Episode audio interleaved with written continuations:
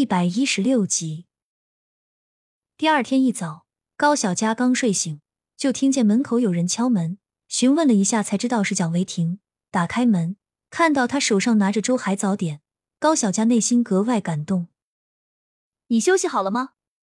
这么早就去买早餐？蒋维婷点点头，递过来一份虾饼。高小佳吃的一脸满足。等两人吃完后，下了楼。高小佳这才想到昨天说的话。现在没什么事，不如我们去看看房子吧。高小佳考虑这段时间要在这边短期常住，酒店还是不太方便，不如买上一套房子住更安心。好，你喜欢干什么都可以，我陪你。蒋维婷宠溺的看着高小佳，拉着她的手，两个人准备一起去周边溜溜。现在这个时候刚好是单位房取消。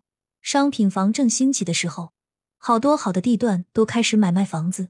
高小佳随便一打听，就有好多地方需要售卖房子的。一进售卖大厅，就看到有个年轻的小姐姐往高小佳和蒋维婷这边走。看到两人手挽着手，猜测对方是一对情侣。上前介绍时，才仔细的注意到蒋维婷的长相，不管是五官还是整个的感觉。都有着一种让人上瘾着迷的帅气感。售楼部小姐姐凭借自己的经验猜测蒋维婷是一个多金的钻石王老五，再瞅了瞅身边穿着朴素、长相一般的高小佳，看着他的样子，多少带了些鄙视和嫌弃。张小兰总认为自己长相好看，又会撒娇，一定会遇到一个大老板，从此过上麻雀变凤凰的生活。但是，一直遇到的不是年纪太大，就是长得不好。总之，各种不如人意。请问还有商品房吗？最好是现房，我着急住。高小佳看张小兰一直盯着蒋维婷看，有点吃醋，打断他的目光，询问道：“蒋维婷也明显感觉到了张小兰的不对劲，眼睛转向高小佳，握着的手更紧了几分。我们这儿现在还有的，就是你要多大的？是谁要住呢？”张小兰意识到刚才可能打草惊蛇了，赶紧收回目光，保持微小的问道：“我们一起住，房子尽量大点，最好一百多平方。”张小兰在心里嘲讽的冷哼一声，她觉得高小佳无非也是看中了蒋维婷的钱和人。我们这儿目前只剩下别墅了，没有一百多平的小面积，最小的都要两百平米。高小佳不知道张小兰说的是假话。以为真的只剩下这么大的了，考虑了一下，才继续问道：“那这个别墅要多钱？”张小兰傲娇的瞥了一眼，心里洋洋得意，然后茶里茶气的说道：“有的人啊，就是故意装作自己很有钱，其实到头来还不是靠别人。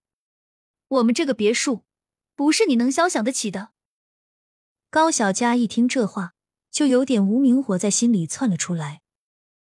我消不消想得起那是我的事，至于介绍不介绍那是你的事。能买低起是我的本事，而不是你的能力。有些人还是务实点好，别挂念不属于自己的东西，省得竹篮打水一场空，最后鸡飞蛋打。张小兰原先痴迷的盯着蒋维婷，此刻却将目光瞬间转向高小佳，脸上多了几分愤怒。哥哥，你瞧瞧他，我好心好意的介绍，谁知道他不领情，一看就是瞧不起你啊！高小佳听到张小兰挑拨离间的话，被逗笑了。蒋维婷要是能看上这种货色，那么也不值得他喜欢了。我就喜欢被他养着，如何？蒋维婷突然冒出的话，让张小兰气了个半死。亏得他刚才还使眼色了那么久，原来是个软饭男啊！空有一副皮囊有什么用？高小佳和蒋维婷两人不知道张小兰心里变化这么快。但是仅凭刚才那点就知道这个人心术不正，高小佳忍不住娇嗔的瞪了蒋维婷一眼，暗示他多亏没胡说。蒋维婷则表示一脸无辜，然后握的手改为搂着高小佳的肩，占有欲爆棚。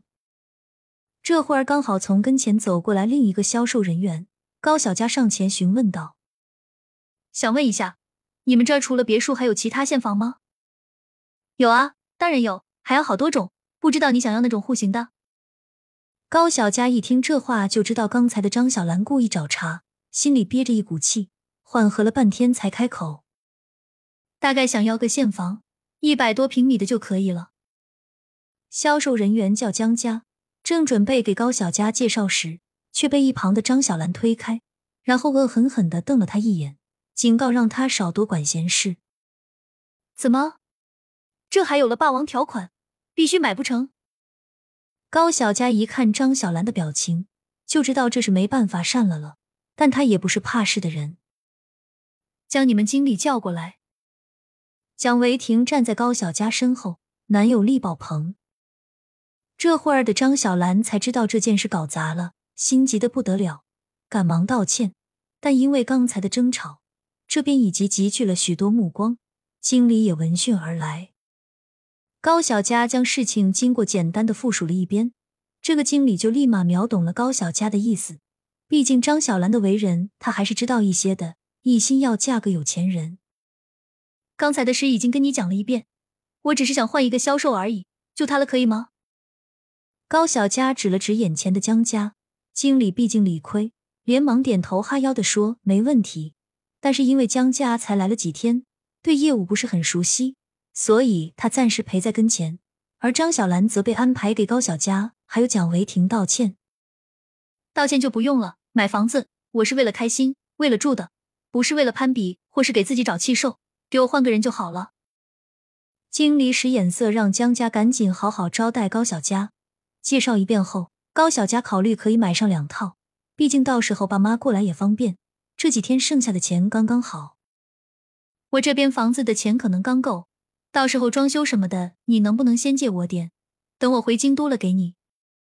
蒋维婷二话不说，从身上掏出一张卡来，递给高小佳，示意他随便花。你想用多少就用，不用还，将来都是你的。高小佳听完脸一红，有点不好意思的娇嗔了一句：“嘴贫。”这里是二十万，我要买两套，最好是在一起的，你帮我安排一下全款，谢谢。江家看着手上的二十万一愣，没想到才上班两天就遇到个这么大的客户。经理也在一旁有点吃惊，真是人不可貌相，看着穿着朴素，但是出手大方。好的，我这就去给您办，您过来填一下手续什么的。高小佳让蒋维婷坐在那里等一下自己，跟着江家去了后面的贵宾室。